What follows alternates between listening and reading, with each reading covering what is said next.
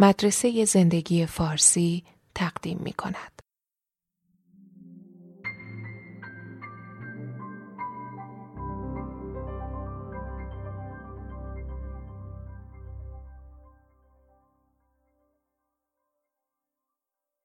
اگر بتونید فقط روی یک خصلت خودتون کار کنید که راه رو برای رشد و یادگیری و موفقیت باز کنه اون خصلت چیه؟ استاد روانشناسی دانشگاه استنفورد کرول دوک جوابش اینه که باید ذهنیت رشد باور پیدا کنید. کلا دو تا ذهنیت وجود داره. گروه اول فکر می‌کنن ذات و هوش آدما ثابت و تغییر ناپذیر و حکم سرنوشته.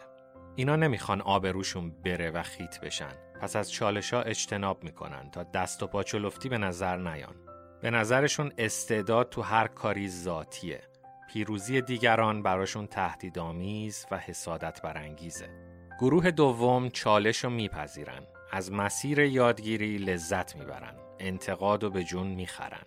از موفقیت دیگران به هیجان میان و کنجکاو میشن و یاد می‌گیرن. کتاب کرال دوک پر از داستان ستاره هایی که ذاتا عالی نبودن و سخت کار کردن و از دایره احساس راحتی پا بیرون گذاشتن. در ورزش و کسب و کار ذهنیت رشد باور باعث رشد بیشتر میشه.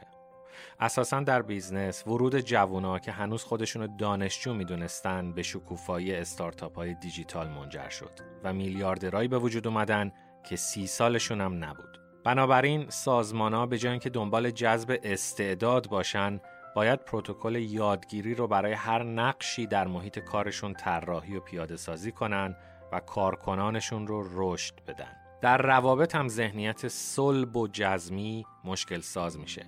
مثلا اینکه فرد فکر می‌کنه ذاتا دوست داشتنی نیست در صورتی که آدمای با ذهنیت رشد باور می‌خوان طرف مقابل رو درک کنن خودشونو ببخشن و در روابط آینده از تجربه هاشون استفاده کنن ابتدا به ساکن اینو نگید که این آدم قسمت نبود یا به درد هم نمیخوردیم یا اصلا فلانی شخصیتش ایراد داره. نگید فلانی آدم عصبیه. بگید در فلان موقعیت عصبانی شد. تعمیم ندین. فاجعه سازی نکنین. از یه پیش آمد فیلم سینمایی یا تراژدی درست نکنین.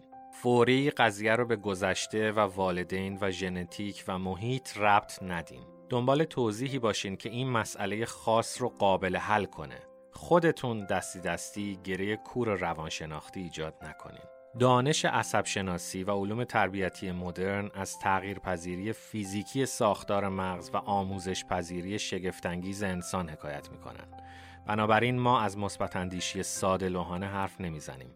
تمام علوم تجربی ذهنیت رشد باور رو تایید می‌کنن. تا جایی که می‌تونین در کار و روابط بین فردی برای خودتون ذهنیت رشد باور ایجاد کنید و مطمئن باشید که این ذهنیت خیلی درها رو باز می‌کنه. لطفاً با subscribe و like کردن مطالب ما از ادامه این پروژه حمایت کنید.